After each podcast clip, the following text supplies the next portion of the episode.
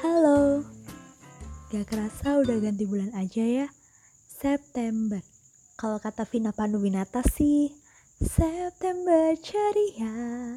September ceria. Sorry sorry. Kok malah aku terus nyanyi sih? Aku harap teman-teman semua selalu dalam keadaan sehat dan selalu bahagia ya. Sesuai sama lagu tadi September ceria Semoga bulan ini benar-benar mendatangkan keceriaan dan kebahagiaan. Dan pastinya, semoga pandemi ini segera berakhir dan Indonesia bisa pulih dari wabah COVID-19. Amin. By the way, di tengah pandemi COVID-19 ini, gak habis-habisnya ya berita duka silih berganti. Rasanya tuh kayak gak ada space untuk berhenti bersedih. Tapi teman-teman sadar gak sih ternyata ada banyak hal yang masih bisa kita syukuri loh. Mulai dari hal yang simpel aja nih, kayak bisa lebih banyak quality time sama keluarga, banyak waktu untuk me time, dan pastinya yang paling kerasa banget nih, perkembangan teknologi yang semakin meningkat. Semuanya serba online, dan kita dituntut untuk mengikuti zaman. Ya, meskipun di awal sempat ngerasa asing dengan perubahan yang terjadi, dari yang dulu banget sering ketemu langsung nih terus tiba-tiba harus ganti ke online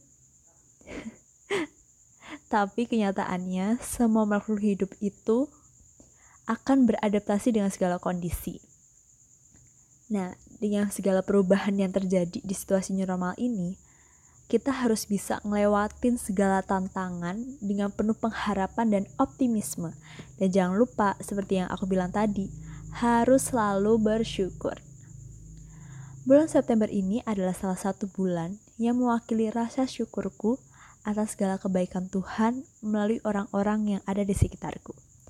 Wait, wait, sebelum lanjut cerita, aku mau tanya dulu nih. Teman-teman pasti udah gak asing ya, ya sama kejulukan masyarakat Indonesia yang identik dengan orang-orangnya yang ramah, murah hati, murah senyum, apalagi sopan.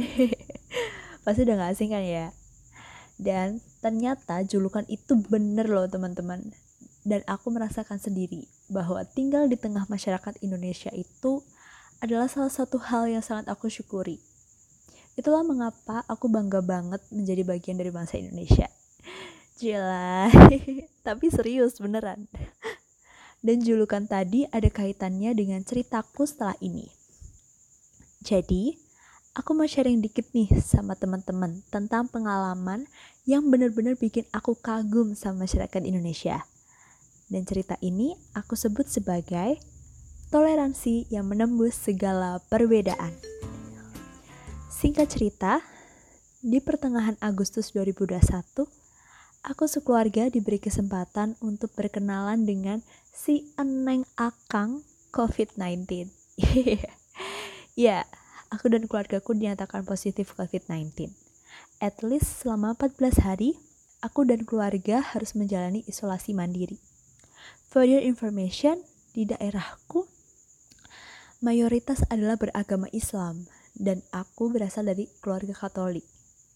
Selama 14 hari melakukan isolasi mandiri, uh, aku merasakan banyak berkat yang berdatangan mulai dari sembako, vitamin, lauk, sayur, pokoknya banyak deh. Dan bantuan itu gak cuma berasal dari satu tempat aja. Ada yang dari gereja, teman, saudara, tetangga sekitar yang selalu nge-support kebutuhan sehari-hari keluargaku selama isoman. Dan selama 14 hari melakukan isolasi mandiri itu, aku uh, menemukan satu momen yang membuat aku kagum, bangga, sekaligus terharu juga gitu. Oke, langsung aja ya. Jadi waktu itu hari Jumat. Seperti biasa, umat muslim di daerahku itu mengadakan Jumatan di masjid. Oh ya, sebelum lupa, uh, aku mau kasih tahu nih kalau posisi rumah aku itu tepat di depan masjid. Jadi setiap ada acara masjid, baik itu pengajian atau ibadah Jumatan, itu pasti aku tahu karena itu memang benar-benar berdekatan banget gitu, berhadapan langsung gitu. Oke oke lanjut. Seperti biasa, umat Islam di daerahku itu datang ke masjid untuk menjalankan ibadah. Saat itu Jumatan sudah selesai. Nah, terus tiba-tiba ada beberapa orang ketok-ketok pintu rumah. Aku lihat dari kaca depan, ternyata ada bapak-bapak dari masjid yang membawa kotak yang berisi lauk siap makan gitu. Dan mereka mengatakan menggunakan bahasa Jawa saat itu intinya adalah uh, ini ada sedikit rezeki dari masjid. Itu itu Jumat berkah gitu. Dan makanan itu ditaruh di depan pagar gitu.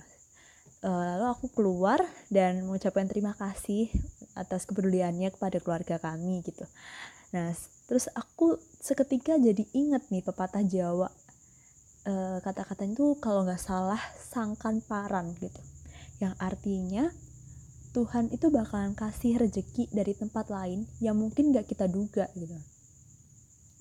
Nah dari situ aku semakin sadar bahwa di tengah masa sulit seperti ini toleransi itu masih ada gitu.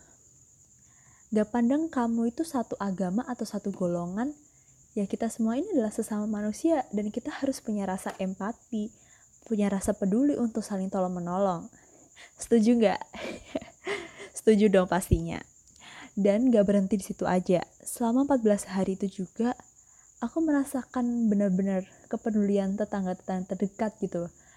Karena setiap harinya tuh mereka lah gitu loh yang jadi kayak, apa ya, garda terdepan gitu yang selalu menanyakan, stok vitamin masih aman nggak perlu dibelikan apa mau dimasakin apa gitu pokoknya intinya nutrisi kami harus tercukupi gitu biar segera pulih gitu kan.